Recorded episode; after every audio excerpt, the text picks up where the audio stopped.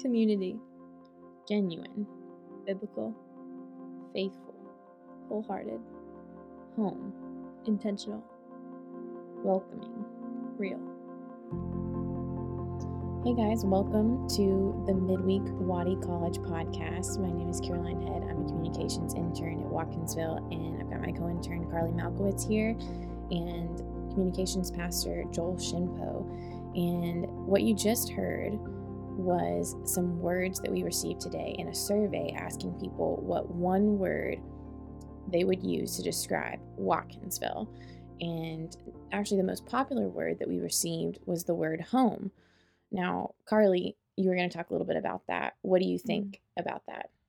Yeah, we thought it was really interesting, especially because we've been in John, and something he says in chapter 13, verse 34 through 35 is A new commandment I give to you, that you love one another just as I have loved you. You also are to love one another. By this, all people will know that you are my disciples if you have love for one another. And so when we got those words, we were thinking, man, why wasn't love one of those? You know, Yeah. why? We didn't even receive one answer that was love. And so we were thinking, well, is that right? Should we have gotten those responses? Should we have gotten love as one of ours? Or are these words a representation of that?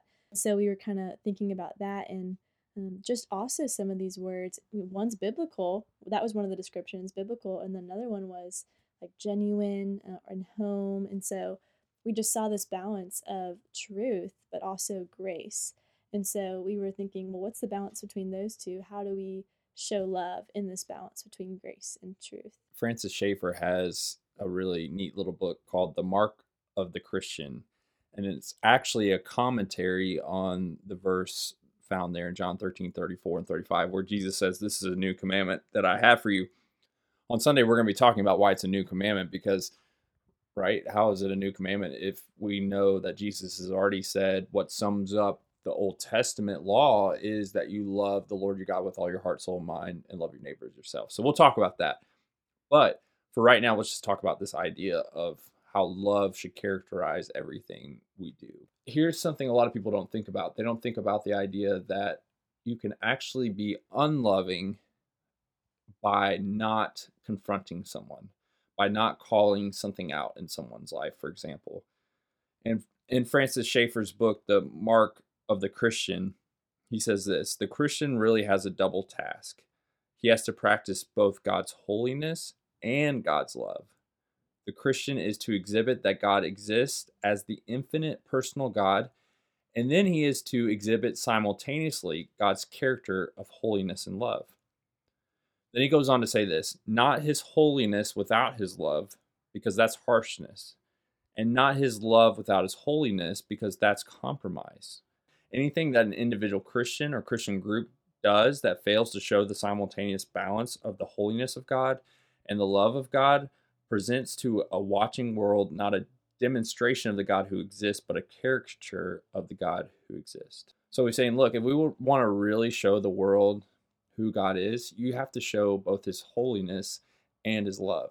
So in John 1:17 we have this, for the law was given through Moses, grace and truth came through Jesus Christ. So in Jesus you have both simultaneously someone who points out truth, uh, but does it in the most loving way.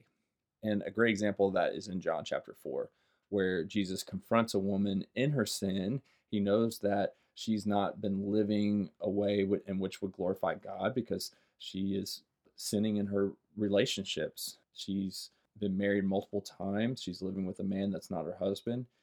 And yet, you never see that woman say, Oh, you're being so unloving to me. In some way, we weren't there for the whole conversation. We just have, you know, the part that's recorded. She has to know, because this comes across in every conversation Jesus had, she has to know she's loved. Yet Jesus is confronting her at one of the most penetrating, intimate parts of her life. So Jesus is our example. That's our example to follow. We have to show the love of God, and people have to look at our church and say, look, that church is loving, and it's done in a way, again, that's not just like compromise where we say, like, yeah, anything goes, you know, we just want to love here. It's it's adhering to what Jesus has called us to, but it's also uh, in a way in which people really, really know we care.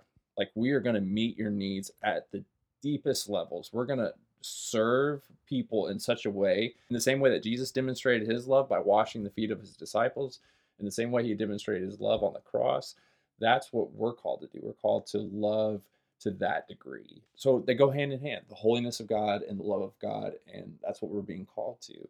Yeah, so as we go into this week with Valentine's Day coming up, I think it's going to be really important to remember the scripture from 1 John 4 7 through 12. And it says, Beloved, let us love one another, for love is from God. And whoever loves has been born of God and knows God. Anyone who does not love does not know God, because God is love.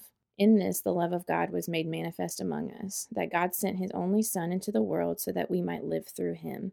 In this is love, not that we have loved God, but that he has loved us and sent his Son to be the propitiation for our sins. Beloved, if God so loved us, we also ought to love one another. No one has ever seen God.